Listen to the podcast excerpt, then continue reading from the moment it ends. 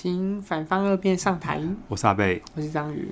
哎，张宇，我问你哦，你有没有那个唱 KTV 被卡歌的经验？嗯，没有，通常都是我卡别人 比较多。那你有没有看过那个苗栗县议会的影片？你说哪一段？就是有有有一位议员就是在质询的时候，然后直接麦克风被禁声。哦，那很不行哎，因为是帅哥议员，所以不是帅哥就可以把他晋升，是不是？是啊，我就蛮想想进你的身的，但是一直找不到方法。好，反正我们今天就请到这位事主来跟我们稍微聊一下，说他这个投入政治啊，然后还有遇遇政参与政治这些遇到的一些阻碍，或者是他嗯、呃、目前对于他现在这个身份未来还有什么抱负？好，那我们今天就欢迎曾文学议员。Hello，各位朋友，大家好，我是文学。哎，议员，那我想问你说，你刚开始，你们家人在你之前还有人是就是从事相关政治工作的吗？没有，就以我记忆以来，我们家应该我是第一个从政的人。那那你当初要从政的时候，家人是什么态度？我妈对我。呃，不管是我选择的人生中的各种选择，我妈其实都是完全的支持。那除了支持之外，就是我出了什么事情，后果也要自己负责，她不会，她、哦、不会多做什么协助。嗯，所以我不管是在求学的时候要选择学校、选择学系，或者是我之后准备的呃选择的工作，我妈都是不会给我什么太大的。就是他不会有什么意见，嗯、那他们会不会担心？就是说，因为毕竟这个跟一般的工作比较不一样。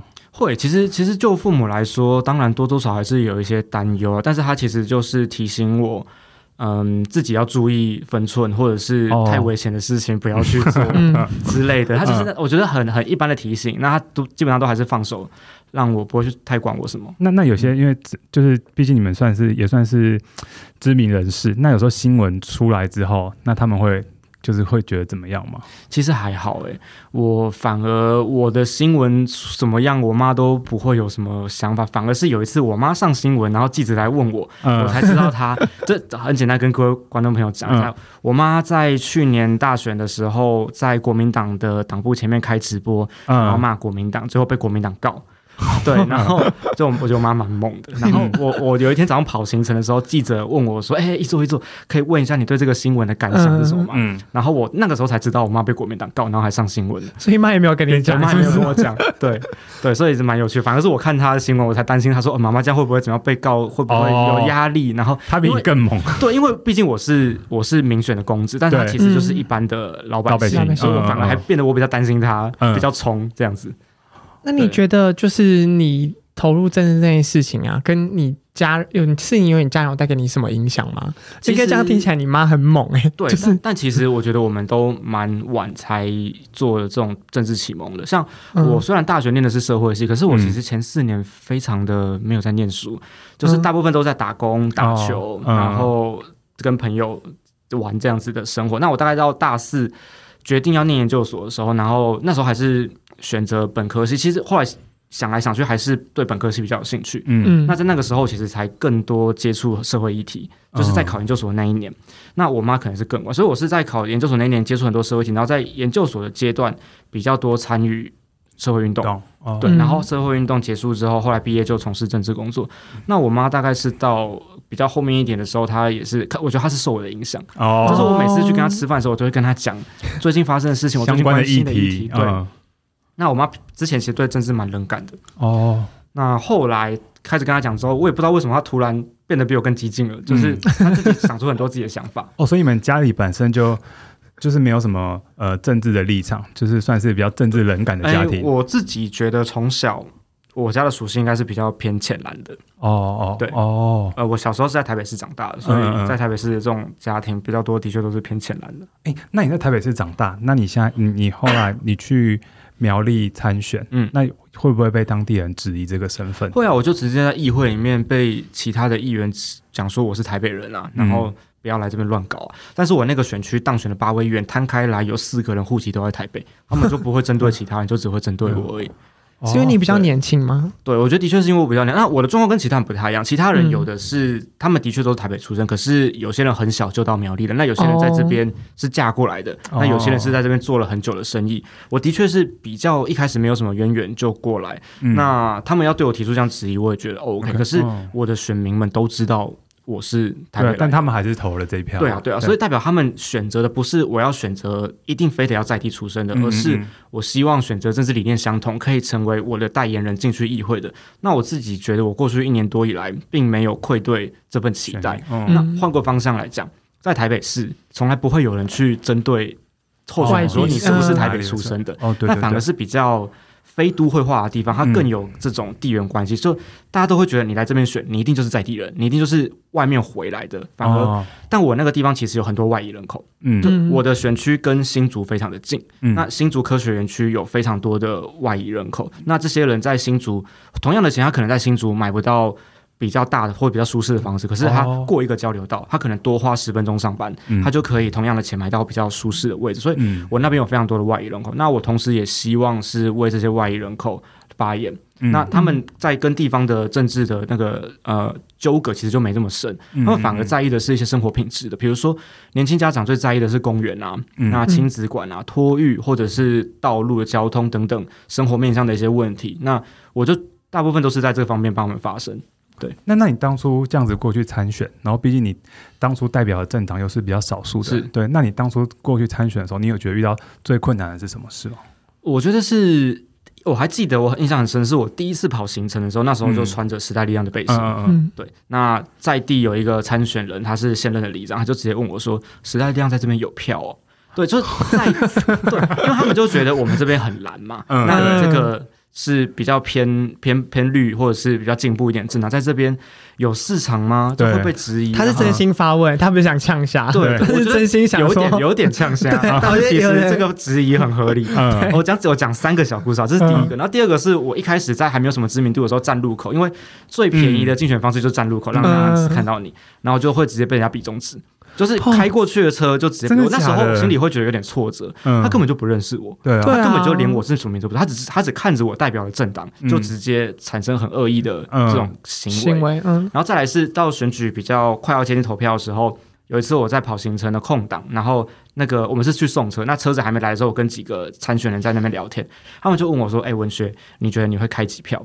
那我就跟他们说，嗯，我希望可以开五千票。嗯，那我们那边的上次当前一次当选门槛大概是四千，所以我希望我可以再高一点，再安全一点。他就说，哦，地下赌盘开你少一个零，哎，就他们地下赌盘开我五百票，但重点是上一次选举最后一名都比五百五百票还要多，就是他们非常非常的瞧不起，就觉得根本不可能这件事情。那我其实不是不能够理解，因为以我的状况，如果我下一次要参选连任的时候，有一个外地来的年轻人，然后突然说他要选议员，我也会觉得。好，你加油。嗯，对，就是很你很很难突然的，就是在这种比较非都会区的地方看好这种纯空降的人。嗯，那我觉得上一次是一个是一个嗯，整个选区刚好有一个大幅度的转变。嗯，那那个时候有很多的空位空出来，对然后再加上大家其实蛮期待有不一样的人选的。嗯，对。那我觉得当时遇到的最大的困难大概是这个时代力量，那时候很多人甚至连时代力量是什么都不知道。你说是在苗栗那个地区吗？就是我二零一八参选的时候，对、嗯、这个招牌，对于有在接触这个议题或者是认识这个政党的年轻人来说，他可能会是一个呃，因为这个政党招牌，所以我会倾向想要多看看这个政党推出的年轻人是不是真的真的好。嗯，但是其实很多的乡亲。他根本不知道这个什么东西哦，他他脑中只有国民党跟民进党，嗯嗯，除了国民党跟民进党之外，他只有 A 跟 B。他绿党啊、社民党啊、嗯、时代力量啊、激进党，他全部都不认识，嗯，他只知道国民党，所以他就会问我说：“啊，你这个是民进党吗？”我说：“不是，是是啊，是国民党，不是。”啊，你是什么？不知道。他因为时代力量也是一个比较。特别的，它不是什么什么党，对对对，所以老人家老人家更难理解这个概念，嗯，对，所以上，但是因为我自己想要抓的客群的确也是偏年轻年轻点的，所以我相信他一定还是有一定程度的加分。那当初你他们要把你摆到苗栗参选的时候，你你自己内心有抗拒过吗？因为那个选区毕竟真的是有点太困难了。对，我在那个时候是邱显志律师来来问我有没有去那边参选，他一开始问的时候，我当然。第一时间是啊，我跟这个地方没有什么渊源啊，嗯，因为我们大部分的候选人，他要么即使不是在地出生，他很有可能是在这边工作，嗯，或者是嗯帮这边做过什么事情，对。但我其实跟这个地方，就好像觉得你跟苗栗一开始是没有什么连接的，对，嗯对，所以这是一个蛮硬的挑战。所以单纯只是当初那个地方需要一个名额，是不是？就是那个地方需要一个努力，然后形象清新的人去挑战。哦、那你们当初有预有预期到说真的会选上吗？呃，我们有用二零一六年的政党票来做一个预估，但、嗯、当然政党票投票行为跟议员投票行为是不一样，嗯、可是你大概还是可以看得出来这边大概有多少潜在的支持者。嗯，那那个时候我记得政党票大概是两千多票，两千七八百票吧。嗯，那。呃，大概接近三千票，那当选门槛大概三千多一点，所以你再努力个几百票，大概就能够跨过那个门槛。所以这是一个在我们我们有一些那个时候时代量有一些选区是政党票已经直接超过当选门槛的，那那种就是一个优就是优势选区，这个是属于还要再努力一把的地方。那那时候就是看上说它其实是一个可开发的区域，然后年轻的外移人口又多，嗯，投份我的选区投份是苗栗者人口一直不断减，可是投份是少数。有在成长的城市，嗯嗯，所以它就是一个人口结构一直不断在在洗，然后年轻人比较多，然后又比较都会化的地方，的确是一个值得挑战的地方。那最大的契机其实是上一次我的选区原本是选七席议员，对那在我的那一次增额变了八席，因为人口变多。嗯、那同时之前的这七个议员里面，只有三个人要连任，有四个人不选了。嗯所以四个人不选，然后再加上多了一席，总共有五个全新的空缺。嗯，那所以非常适合新人投入的选区。嗯嗯，在我隔壁的选区，另外一位时代力量的议员参选的，他那个就几乎没有什么变动，全部都是旧的议员。嗯，所以他那个选区就是比较困难，更困难一点。对对对。那我那时候来选，就是，但是但是因为另外一个人他的。呃，他是律师，所以其实他也不见得比我难选。嗯，因为大社会上普遍对律师的那个专业度跟信任度其实还是比较高的，而且他是苗栗人，哦，然后他又帮苗栗打了很多义务的。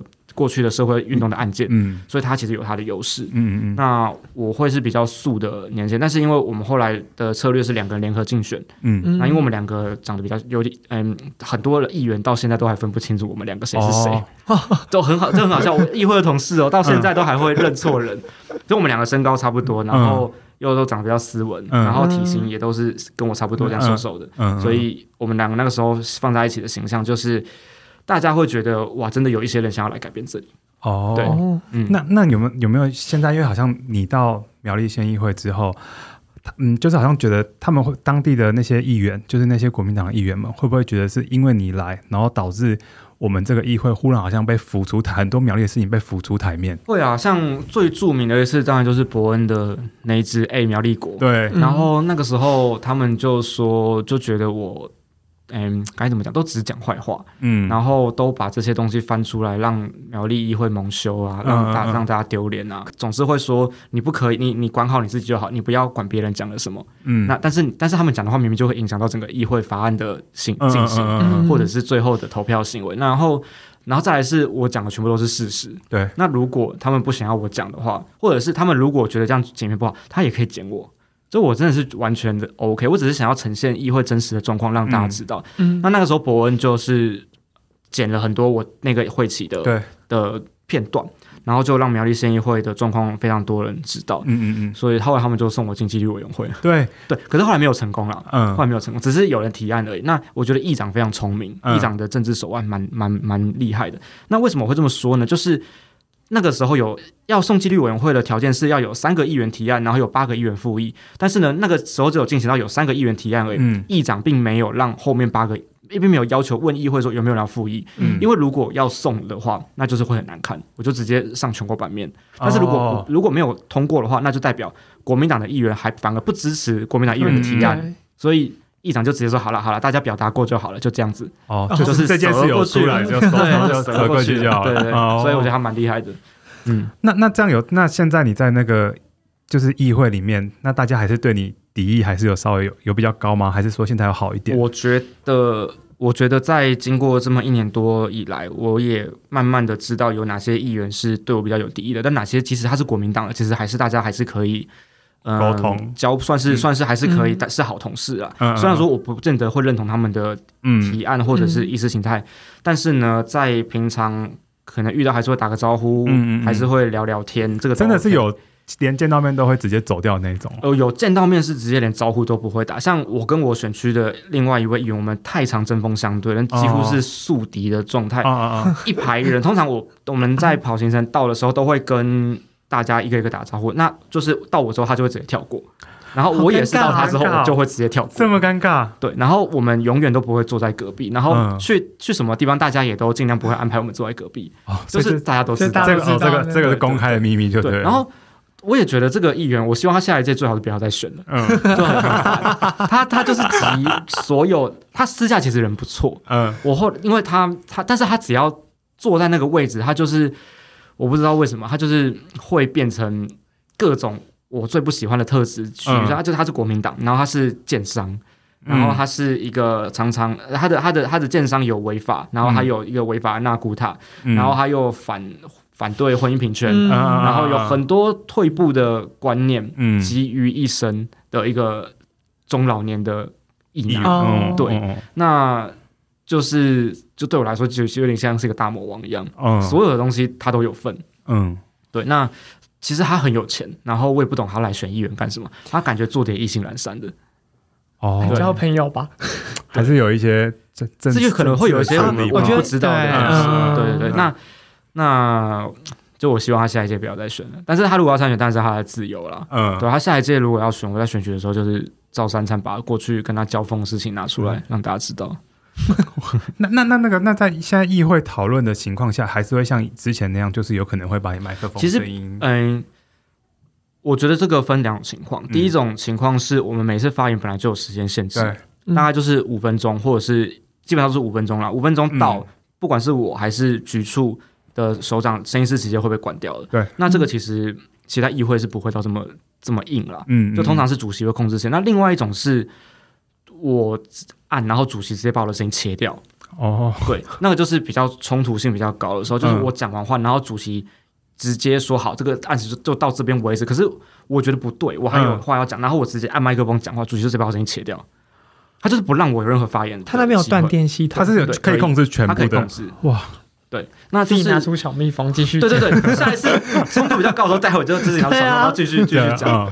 对，因为议会的收音不，它不是直接收麦克风，它是收现场的音。哦。所以如果我们拿小蜜蜂的话，它其实是收的，直播是收得到音的。嗯。这个如果冲突比较高的时候，可能会需要做这个准备。那那他们现在还是会，就是到底下午还要不要开这件事情？他们现在到底会不会先通知？我觉得他们现在变得非常聪明哎。嗯。就是我第一次在做这件事情的时候，其实我觉得他们他们。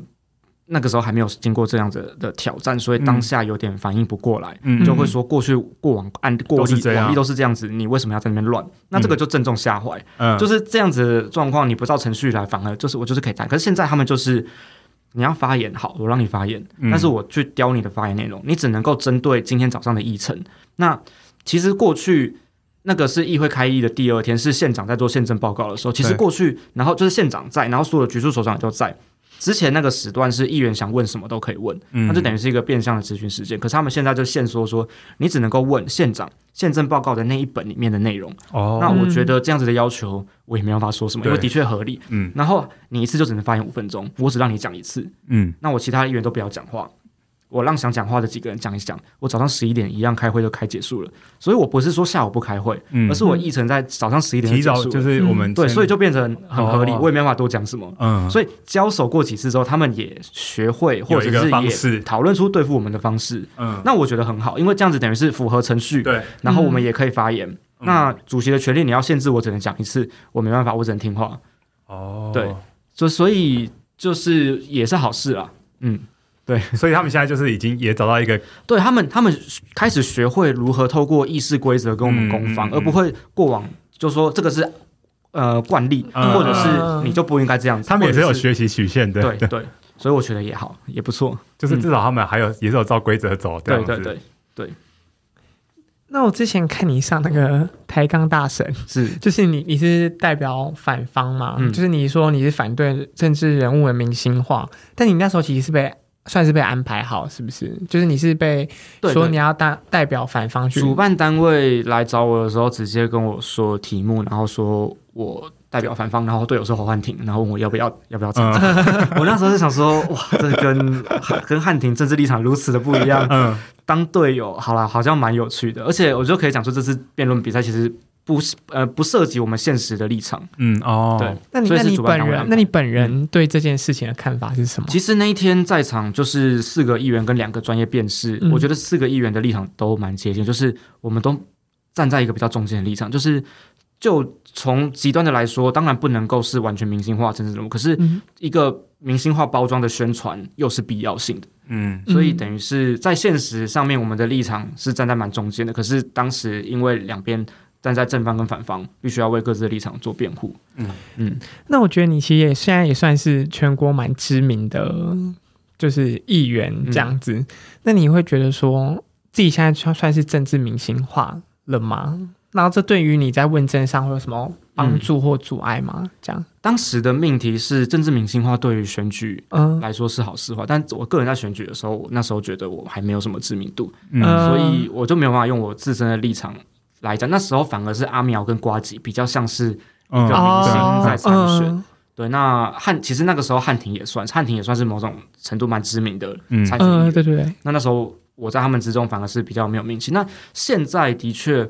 我是会比较有媒体关注的的议员，反而会变成有一点压力。是我如果每次端出来的东西不够好，或者是媒体不够喜欢的话，那个声量就会会不见。要要维持声量是一件蛮痛苦的事情。嗯，又不可能永远都有这么有梗，或者是不可能天天不可能天天像这样子冲突啊。对，像像他们就学学乖了。所以我一开始觉得国民党的议会很不聪明的一点是，他们不应该给我有有这种。舞台，或者是不应该制造这种事件让我可以发挥。嗯，他其实我爱讲什么，他就让我去讲。嗯、我看你一个人可以讲多久，你讲累了我们就散会。然后我就我就照着程序，然后你要什么我就给你。反正最后表决我人数会比较多嘛。嗯，那其实有一些民进党执政的议会，嗯，他们就是这个样子来处理少数的议员的，哦、反而会让因为像像在国族认同议题里面。实力跟民进党的确比较接近，可是，在民生议题上面，还是有很多可以监督的地方。嗯，那尤其是绿营的绿营的县市，我觉得比较会会这种东西。嗯，他不会像国民党县市那么就是不演了这样子。嗯、对，哦、所以我自己觉得，第一个是每一次在在质询的时候，都都我自己会有点压力，就是表现上面会、嗯、会有一点压力。然后除此之外，我觉得。就还好，嗯，对。那那个像那个石虎的议题啊，在你们议会讨论的算是大家都意见比较一致的嘛？石虎的议题在第一次的定期会的时候，国民党有直接否决掉，然后那个时候，嗯，引起非常大的网络上面的反弹。嗯，那个时候是我们第一，我们平常表决有几种方式，可以举手啊，可以唱名啊，嗯、可以用。用那个呃投票的表决器，对，那大家其实平常在看立法院的时候，都是表决器就是用按的，对，然后上面会有一个板子说谁谁谁按什么，对对对对对。我们议会有表决器，我从来没用过。嗯、然后在投石虎条例的第一次的时候 用了，然后就留下一个历史画面，是国民党团的议员跟其他偏蓝的无党籍的议员一票都不跑的全部反对，嗯，然后留下那个历史画面之后，然后。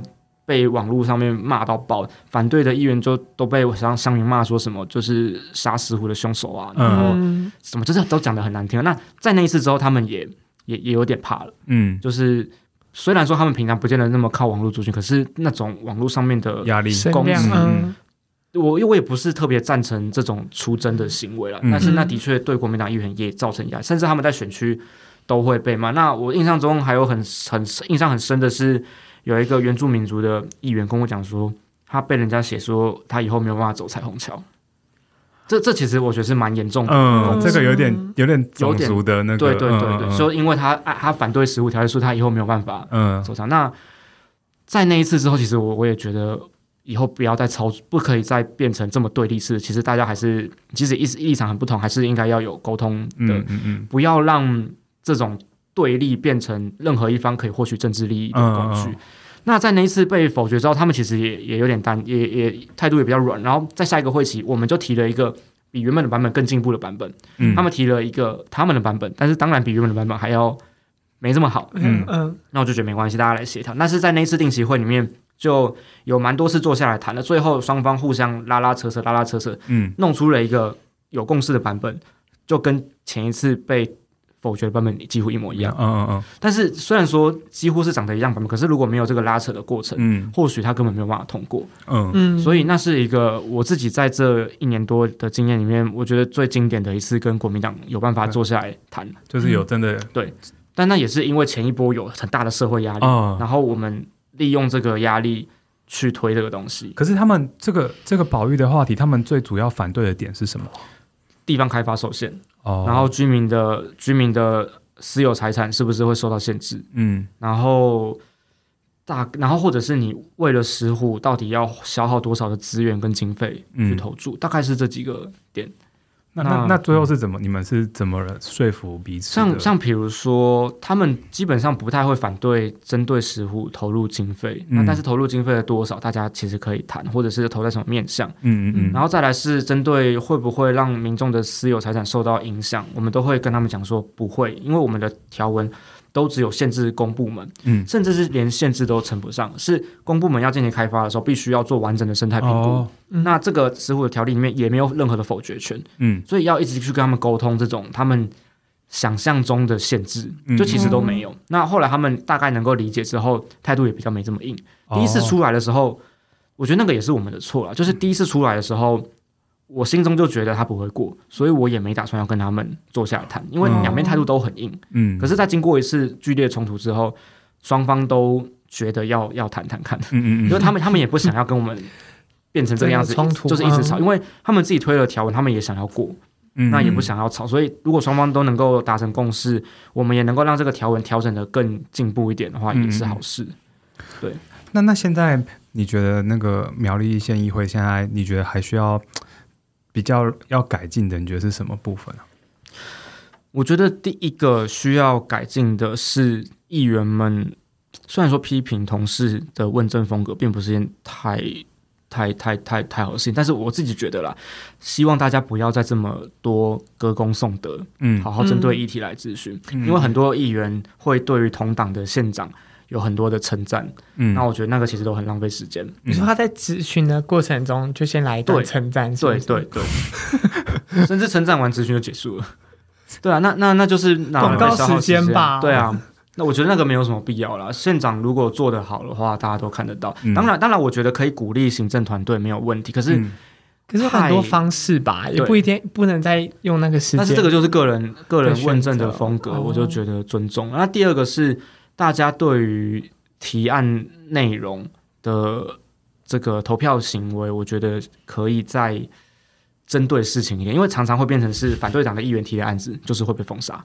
哦，对，就还是看党就对。对，即使即使或者是看是不是同个对，就像比如说我现在是无党籍的，我也我也不见得有党，但是我提的案子可能就是不会过。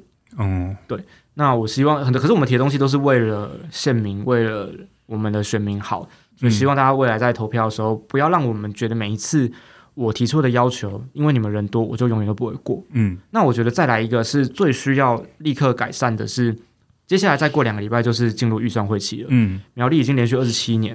没有砍过任何一毛预算了，对，这是很荒谬的一件事情。这代表县议会对于行政单位完全没有监督的能力。嗯，因为平常我们在要求行政单位做事的时候，其实最大的武器就是掐着他们的预算。对，如果你今年没有达成我的要求的话，我明年会砍你预算。嗯，对于行政部门来说，这是很麻烦的一件事情。他们也需要预算做事，所以对于本来对于民意机关来说，对于立法机关来说，制衡跟牵制行政部门的就是预算，然后还有啊平常的。问政的监督，然后还有立法案来要来限制他们。可是刚才我提到那三块，刚好恰恰就是都很弱。嗯，我们在问政上面同党的有三分之二都是国民党籍的议员。嗯，他们对于县府的监督，我觉得力道并不是这么的强。嗯，那第二个是，是会那种草草带过这样子，还是？习惯私下处理了，对，哦、他们其实很常有问题，私下就处理掉。哦、所以在议会的问政上面，就是很很流于形式。嗯、他们或许还是会反映一些觉得县府做的不够好的事情，可是他们都习惯直接跟局处就处理掉。嗯，那反而在问政上面就会比较是形式的问政。嗯，那第二个就是我们立法案的品质比较没有这么好。我觉得比较好的法案不一定有办法通过，因为它可能会因为党派的关系直接被否决掉。嗯、然后再来是对预算上面。完全没有牵制的能力，嗯，那这个都是很急于改善的东西，嗯。嗯。那现在因为苗栗，因为之前说真的在，在呃，就是你的事情还没有爆发出来之前，苗栗真的大家都真的没有太关注。那现在因为之前的事情，然后苗栗现在一些事情有被民众关注，那民众是有关注这个有关注这个县市，那中央有没有一些因为近期的事情，中央有没有对苗栗比较多的一些呃，不管是帮助啊、补助或者是监督之类也好？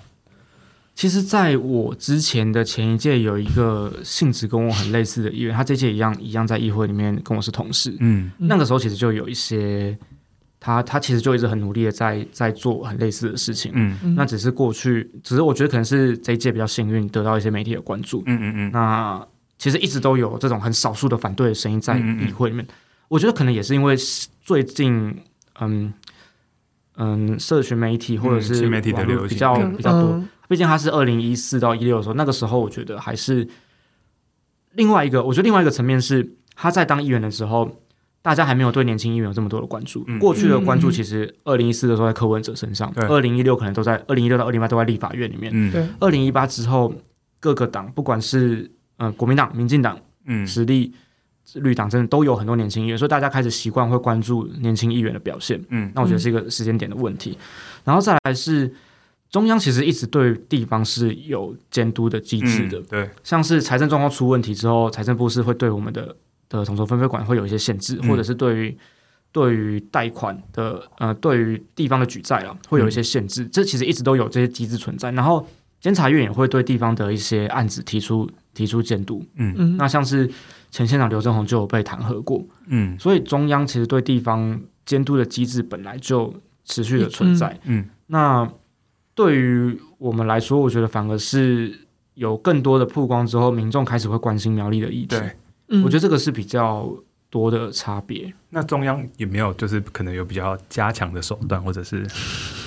嗯，我自己观察是还好，因为说真的，想说中央毕竟现在中央政府跟苗栗的的那个党派，真的就是完全是对立的党派啊。其实，其实我们县长还蛮对中央还蛮友善的。哦，对，其实他，他也是很有手腕。对，就是钱都是中央来的，嗯、然后有一些经费是县县等级的预算是没有办法完成，那一定要靠中央来协助。嗯嗯嗯，所以我自己觉得，我们的现在的县长其实没有很没有到刘正宏这么糟糕。嗯，嗯，就是他，嗯，我自己跟他交手的这一年多以来，我觉得他不会去做什么那种很很糟糕的坏事。嗯，可是就是一些。观念还没有办法这么进步。哦，对，我觉得，我觉得他大概就是这样子而已，嗯、就是你没有办法看到很立即的突破性的进步跟表现，嗯嗯，那他其实也没有做什么糟糕的事情，嗯，对，就是观念还比较旧思维一点，对对，然后我觉得他对于中央，像几次院长下来，我都觉得还算交流互动还算好，嗯嗯。嗯，对。那那你现在已经退出实力了嘛？嗯，那你在下一次选举到在这段时间到下一次选举之间，你有没有觉得可能会有一些受限的地方，或者是有没有一些，因为你现在没有政党的支持，会不会更难在苗栗县可能有一些呃你想要推动的政策什么之类的，可能会更难执行？其实我觉得反而是比较没有限制诶、欸，你说比较没有包袱，比较没有包袱，对，嗯嗯嗯。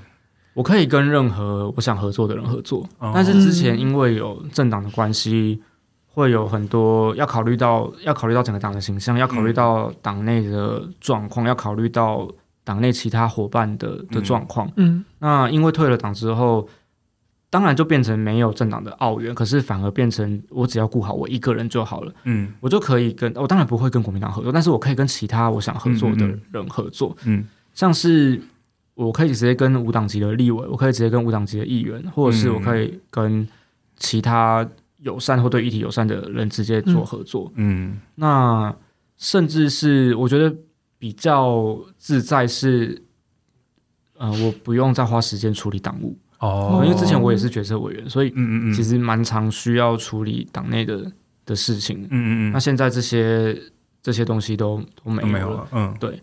然后再来就是时代力量过去一直套在自己头上的小绿魔咒，嗯，那退了党之后就不会有这个问题了。哦，对，那那可是这样子，你到时候你要选举的话，你没有政治的，就是政党的资源，会不会就是会很挚爱难行的感觉？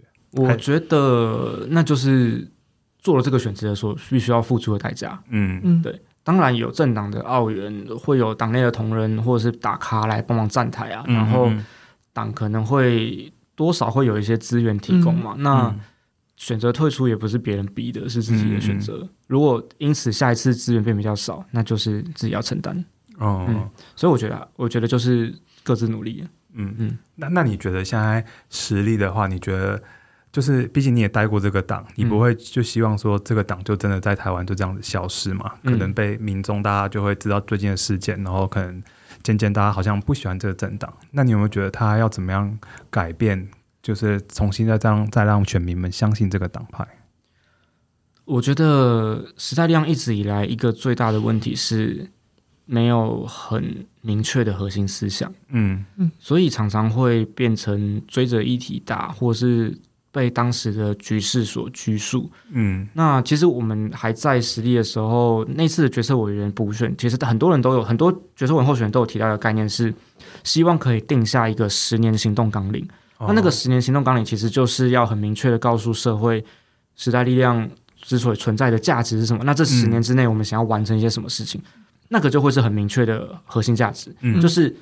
这个政党存在是为了要完成一些什么事情？那我们最注重的议题、最在意的议题是什么？可是过去好像都是，我过去并没有很明确的把这些东西文字化。嗯，常常都是这个议题，我们是不是支持，或者这个是不是符合我们比较进步的理念、理念或思想，就去就去支持。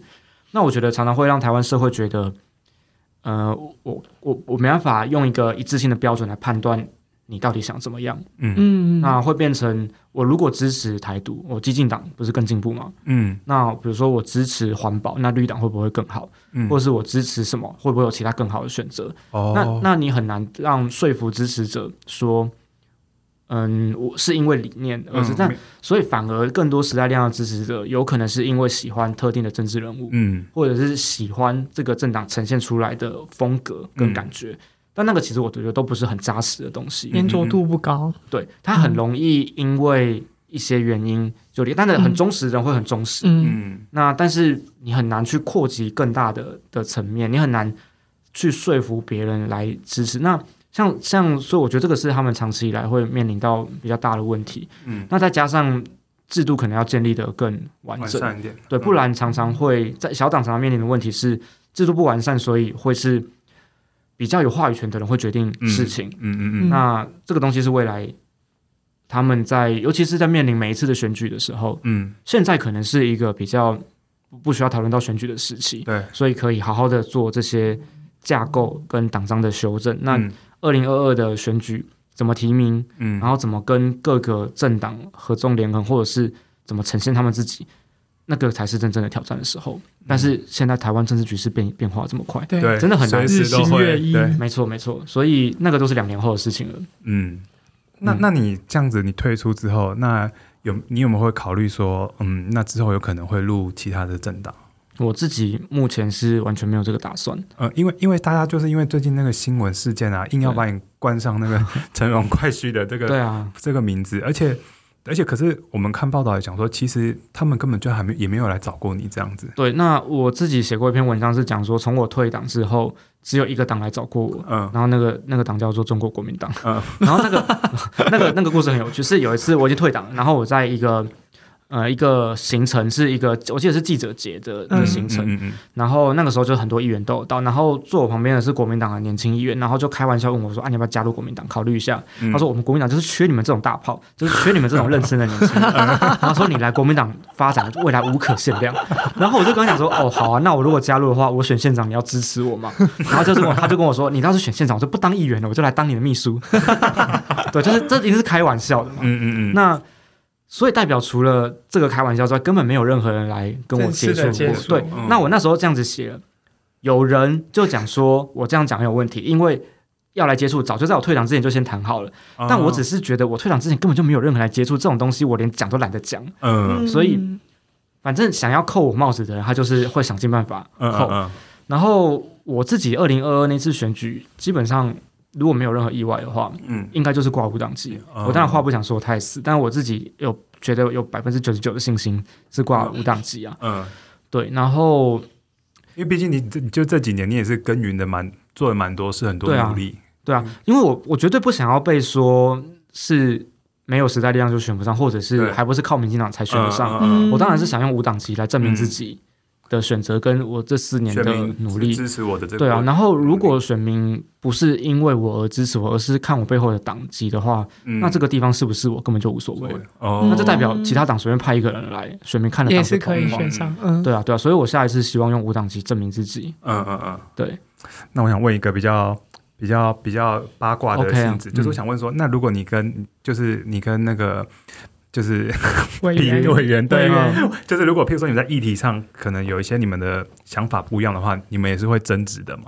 我觉得我们之所以会在一起，就是我们很多事情的看法其实蛮蛮蛮一致的，是不是？对哦。那品瑜是一个大家都知道很有自己个性的人，对 对，讲大家就笑，所以他在很多议题上面。他会蛮有自己的想法，嗯，然后我们从很久之前就认识，我们二零一四年在学运的时候就认识，嗯、所以一路以来我大概也都蛮知道他大概在各个议题上面是什么样子的想法。然后我们之所以有办法在一起，也是在各个议题上面都还蛮想法蛮契合的。可是一定还是会有不一样的地方，嗯嗯嗯。那那个不一样的地方，如果会是。会是影响到我们自己各自的选区或者是工作职务的时候，嗯嗯、没有什么好不能拿出来批评的。哦，这个我是觉得，比如说他如果在立法院里面的一个主张会影响到我的选民的话，嗯、我当然会跟他讲，嗯嗯，会觉得他不能够这个样子，嗯、或者是或者是他要这个样子 OK，嗯，但是我会批评，嗯嗯，那我相信他也经得起批评，毕竟这么多人批评他。对，喜欢他，他也是，他也是喜欢他的人很喜欢他，但讨厌他的人很爱批评他。对，所以我相信他是不会担心这种事情的。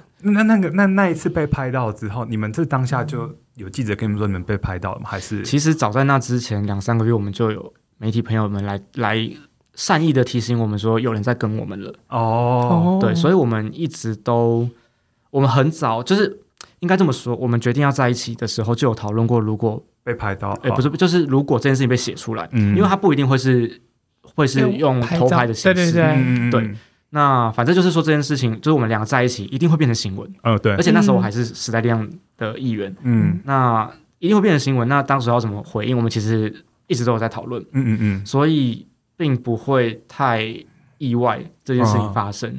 那当时被拍到之后，我们没有收到任何通知，是当天早上。电话被打爆了。哦，对，新闻出来，新闻出来之后，新闻出来的那天早上电话被打爆，然后我才知道啊，原来是这几天被拍的。哦，因为那个画面就是前两天的画面。哦，这么这么新的？对哦，那个新闻的画面就是出来新闻出来的前两天拍的。哦，前前一个礼拜跟的，然后最近的就到前两天的画面这样，对，那那他对于你退出实力，他是他有表示什么态度吗？他就觉得随便我，他就觉得那是我 自己自己的事情，对对对，他就觉得只要我自己做出来选择是自己可以接受，跟对我来说会是最好的，他都 OK。嗯，那那你们有那你们有讨论说有没有讨论说觉得在中央地在中央地方在中央跟地方分别的呃难处或者是优势是什么吗？嗯，其实。我觉得他面临到我，我先讲他的状况好了。嗯、呃，我觉得品瑜面临到的状况是他前一任的委员是国昌，嗯、那国昌个人个人问政的风格很很特别。嗯，那并不是每一个委员都需要用那种方式问政的，嗯、或者是说，并不是每一个委员都是需要把比重像国昌这个样子配置的。嗯，那立法院有一百一十三个委员，每一个人的风格不一样。嗯。但是呢，常常会有人拿前一位委员的风格来来批评他。嗯，那我觉得这是对他比较不公平的地方。嗯嗯嗯，他关注的东西不一定，嗯，或者是应该说他关注的东西，或者他问政的形式跟风格不一定这么这么跟别人是一样的。对，那他有他的优点。嗯，像是他非常关注一些弱势族群。嗯，那从他自己的生命经验出发，对于这些弱势族群的的关心，或者是他，嗯。嗯他常常被攻击的地方，其实我觉得反而是这个社会经常需要去反转。比如说，很多人会攻击他夜间部的学历，但是大家如果常常都说不，呃，我们现在比较进步的观念不是都讲说不一定只有读书才是对。才是最好的选择。嗯、那你只要能够找到自己喜欢做的事情，嗯、然后有一技之长都很好，不是吗？但是反而会有人去攻击他的学历，嗯，嗯，那或者是常常攻击他的外貌，对，嗯，或者是大家或者是攻击他的穿着，但是穿什么东西到底干别人什么事？对，这不是进步思想的人一直在倡议的事情吗？嗯，或者是攻击他是正二代，嗯嗯，但是重点是你的爸爸妈妈是谁，哪是你能够选择？那难道正二代就没有参政的权利吗？嗯，但是如果他透过透过其他人有一些不正当的影响，那我觉得那当然是可供讨论的。嗯，但是很多像是这些东西，还有比如说很多人很爱讲他只会 cosplay，、嗯、但是重点是他从上任到现在其实没有任何一次 cos，嗯，他那个都是选举的时候或者是之前的事情。那不管怎么样，这是一个次文化。嗯、那难道我们不鼓励大家去做自己喜欢的次文化的活动吗？嗯，他到底影响到谁了？嗯，到底对于就是他被攻击的每件事情。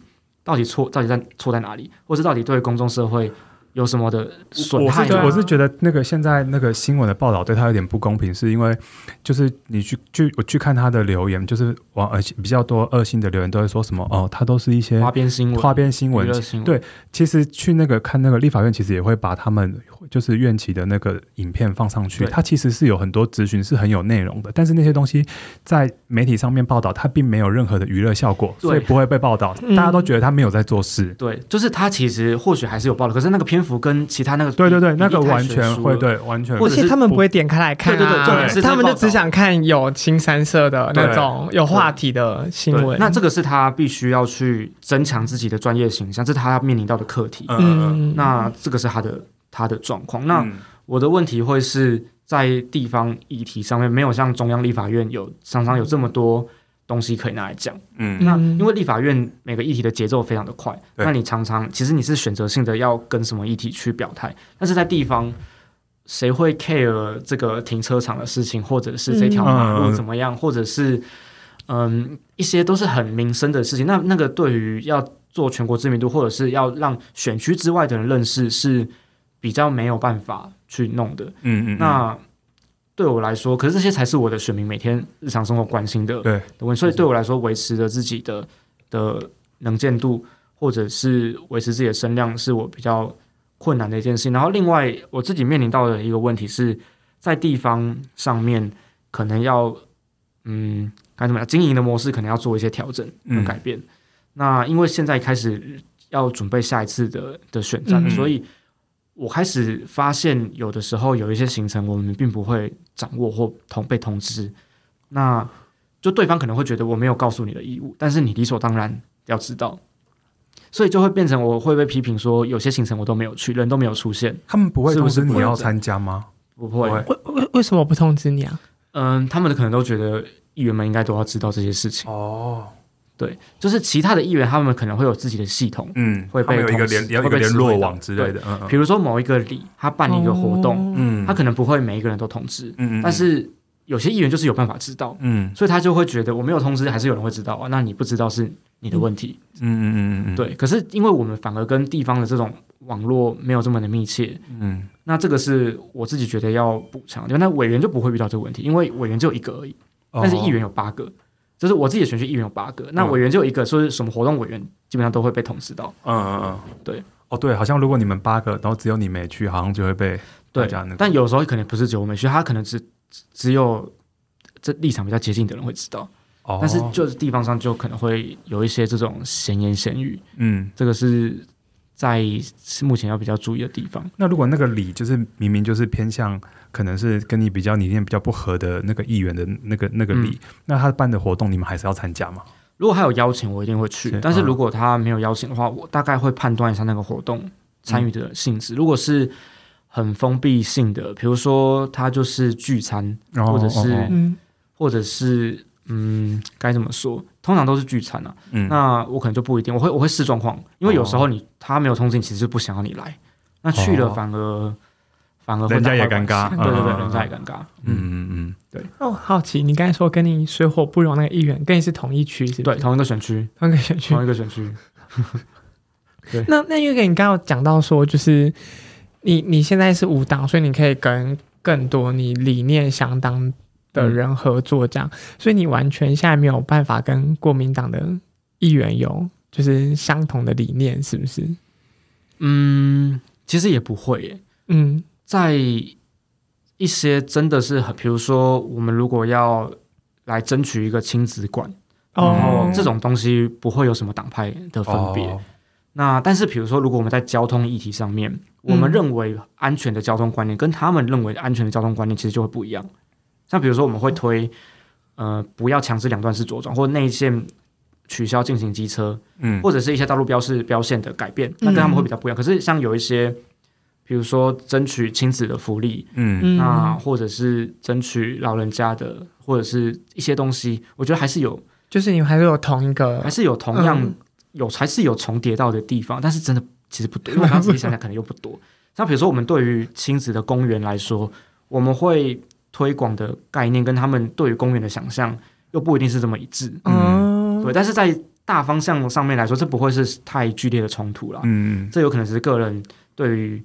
他应该要长什么样子？对对对，怎么执行这样？哦、因为那你说，刚才你说你其实毕业后你就投入了就是政治工作嘛，嗯、所以这其实是你第一份。哎，没有没有，我毕业毕业蛮久了，哦，做过好几份工作，所以哦，嗯，所以那那你现在在你刚进入政坛的时候，你有非常震撼，就是。就是你有非常震撼说，说、嗯、怎么会是这样子的运作模式，或者什么之类的吗？有些事情的确是实际遇到的时候会，嗯、我觉得都不会太意外，但是实际体会的时候会还是会有点冲击。嗯，就是觉得哇，真的这个样子玩哦，对，玩这么大，对，就是真的是这样子操作的。对，哦、像是比较 local 的地方的时候，就是会，嗯，会有人被警告，会被开枪啊。或者什么的这种之前都是觉得新闻听听，就是大家应该对这种事情不会意外。嗯、就是的确，台湾地方政治有些人会这样做，嗯、但是那种事情发生在你认识的人或者是离你很近的政治人物身上的时候，嗯、就会觉得哇塞，好可怕！真的，真的是会真的是有这样子的。他们是会打到办办公室讲，是不是？因为我觉得我都还没有到挡人财路的部分哦，所以你那是别人对，就是 很近的人有被这样子警告。哦，对，或者是很近的人过去。有发生过这样的事情，嗯，对，这是一个搏命的工作，对，其实说不出话来，没有没有到这么可怕了，嗯嗯，对，像比如或者是像是在议会里面就直接碾压，当然我看那个国民党跟我们的人数比，我就知道会被碾压，但是当我举手举了一百次，每一百次都被碾压的时候，就还是会有点沮丧，嗯，对，但是那个都是我不会太意外的事情，你有预期得到，对，可是实际遇到的时候，或者是。他们讲出一些很不进步，然后很不 OK 的话的时候，嗯、当下都还是会气到不行。嗯，对，即使我对于这些人讲出这些话没有太意外，但是当下听到的时候还是都很生气，想要反驳。哦，嗯，我觉得做这份就是我之前一开始是在国会，然后也在智库待过，嗯、所以一开始从政策规划面的工作参与，然后到立法院的参与，到地方议会的时候，我觉得那个。嗯，感触的确会不太一样。嗯，嗯，那地方议会反而是更更真实的地方政治，然后更赤裸的地方政治。因为在国会，大家其实还是会有很多的包装。对，就国会还是会有一定一定的，嗯、呃，不不一定的程序。对，跟即使是即使民进党一样，每次都碾压别人啊。对，但是他们就是会有程，这个程序是不会被跳过的。嗯嗯，对。那是在地方，有的时候那个程序他根本。就随便做做样子，嗯、甚至都不做做样子的，就直接就就是他们就觉得是不走这个程序，嗯、对对。那，那这个地方，就是我觉得地方真是更加赤裸了。嗯嗯。那那你觉得，那接下来接下来这段时间，就是到你要下一次选举前，你有没有什么，就是这段期间你现在最想要帮苗栗做的事情？就是就像我刚刚讲，我一直一直非常想要帮苗栗争取三个东西，就我的、嗯、应该说我的选区，嗯，争取三个东西。嗯第一个是亲子馆，嗯，第二个是运动中心，第三个是图书馆。苗栗的运动中心是很不普及的嘛？哎，而且你们是哪边人？住平常住在哪边？平常都住台北吗？住台北，台北，台北市还是台北还是新北市？我住新北市，我也住新北。市。台北市每一个行政区都有一座火火民运动中心，新北有的行政区甚至会有两座，整个苗栗县一座都没有，完全没有，完全没有。对，这就是我去的时候很匪夷所思，也是很震撼。你刚才那问题其实就蛮天龙人的，因为因为因为我住桃园，桃园也是近几年才开始有两三座这样子。对对对，但是所以其实之前在台北以外，其实会对完全没有。我是基隆人，但基隆也有，对，基隆也有。对，所以我自己觉得至少要有个一座或两座。嗯那尤其是我的选区人口其实还算多。嗯，那之前之前就有呃送过案，可是中央没有补助，哦，所以地方自己筹不出那么多的钱。其实地跟规划都做好了，那我一直很希望可以，比如说在前瞻里面或者是体育署能够补助，嗯，来做这个东西。嗯、那我们那边这等于是对于一般的年轻人来说，他只能够选择去付费的健身中心，对的那种连锁的健身中心。嗯、那可能会像我这种比较懒惰或时间比较忙的人，我可能是想到的时候，我想要五十块一次，嗯，那我也不想被绑约。嗯那甚至是那个运动中心做起来之后，它可以是复合式的。嗯、像我记得台北的应该是内湖，嗯，内湖的，我是内湖还南港，应该是内湖的运动中心，它是跟政府机关在一起的。那它做的比较高，它其他楼层可以做其他的运用，嗯，比如说可以把地方的里面的活动中心也放进去，嗯，然后托运中心你甚至也可以有两楼是托运中心。嗯，嗯，那这个建筑物一直很希望能够促成。那再来是亲子馆，嗯，我们也没有亲子馆，这也是很让人。嗯，很多年轻家长一直在反映的事情，真的是一座都没有，是是？一座都没有。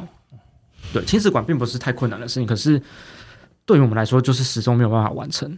然后再来是我们之前有一个很旧很旧的图书馆，它图书馆旧到书都快没地方放了。嗯，那这种复合，我觉得要盖的话，要盖一个复合式的多媒体型的图书馆。嗯，那这种东西对于，就是我刚才讲的这三个东西，它大概都是跨党派的共识。嗯，然后其实也都是很基础的。嗯，基础建设的类型的东西，它也不是那种文字馆，或者是要弄来弄来搞政绩，它其实就是人民们生活中很需要的建设。嗯，那在我们那边这些东西其实真的都很缺乏。嗯嗯嗯，这是我任内希望，我我至少我希望可以弄出一座亲子馆。像这刚刚你说的这三个东西，是在你还没有来之前，这三个东西是完全没被提过的吗？其实都有被提过，但是我觉得。还是大家力道都不是很、嗯、力道都不足哦。